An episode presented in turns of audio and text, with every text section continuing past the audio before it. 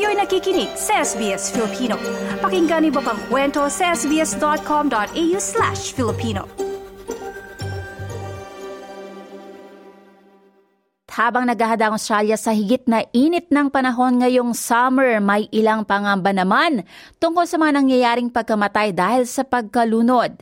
At ayon sa ulat ng Fatal Drowning Toll ng Royal Life Saving Australia, pumalo sa 21 ang naitalang namatay mula noong unang araw ng Disyembre.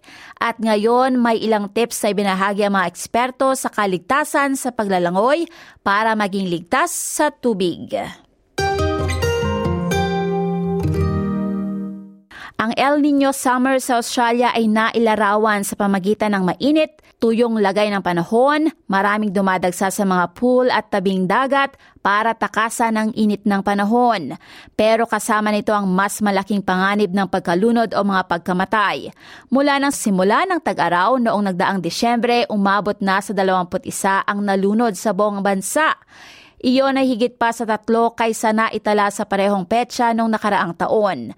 Anim sa mga naitala ay nangyari sa New South Wales at ipinaliwanag ng Surf Life Saving New South Wales CEO na si Stephen Pierce ang mataas sa panganib ng pagkalunod nitong bakasyon.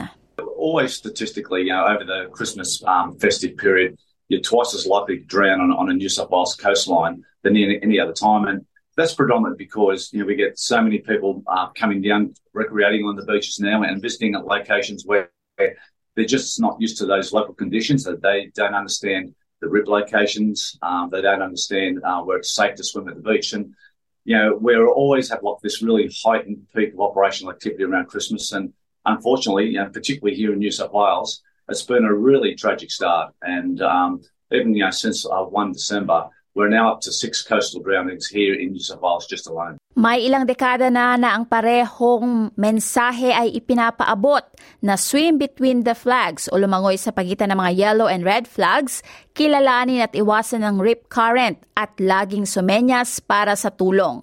Pero sinabi ni Pierce na malinaw na kailangan ng karagdagang kamalayan at edukasyon, lalo na para sa mga tao mula sa mga migrant at refugee background at mga komunidad na mula sa iba't ibang kultura at wika kung saan malaking bilang ay biktima ng pagkalunod. You know, we invest a significant amount of resources and time um, in educating and engaging uh, communities that, that we deem are more at risk for potential drownings along the coastline than other communities. And uh, predominantly, you know, um, they are the, the culturally and linguistically diverse communities. Unfortunately, they always have a high representation within our drowning statistics, and um, it's also because um, the communities don't necessarily reside along the New South Wales coastline, more like um, in inner city or uh, Western Sydney here in New South Wales. So it's about you know that awareness of, of particularly you know beach coastal water safety, which is um, so much different to other sort of water areas as well.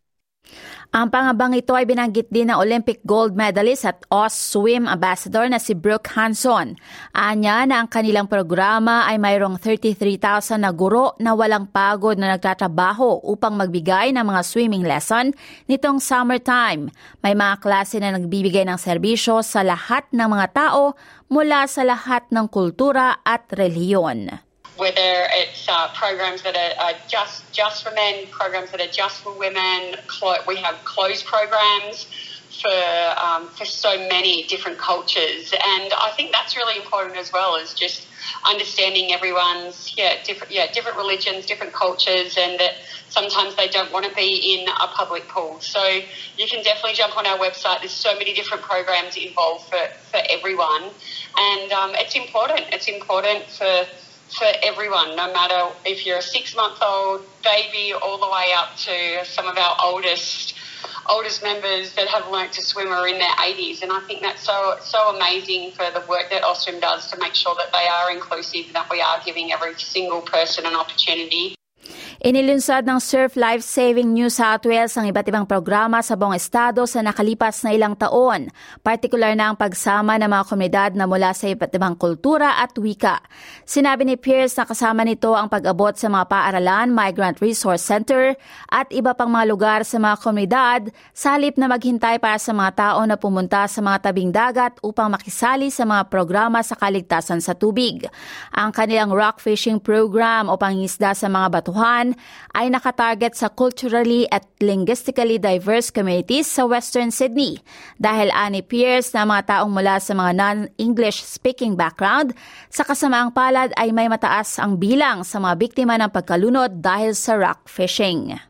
The number one thing is to just maintain that constant supervision of your young children when you're in the water and remove those distractions. So the mobile phones continue to be a big distraction. You want to watch your children, don't watch your phone. And then when you're out at the beach, when you're in the creek or the dam or the lake or the rivers, never swim alone. Always go with someone. And then making sure that you can. You can always look at a patrol beach. You can find out where the patrol beaches are online and swim in between the red and yellow flags. And then lastly, for the adults, just don't go near alcohol. Don't mix alcohol and water. There are some really important summer tips for, for staying safe in and around water this summer. Yan ang tinig ni Hanson kung saan sinabi nito na ang swimming lessons ay tiyak na susi sa pagpapagaan ng pagkabalisa sa tubig at sa huli ay kaligtasan ng mga buhay.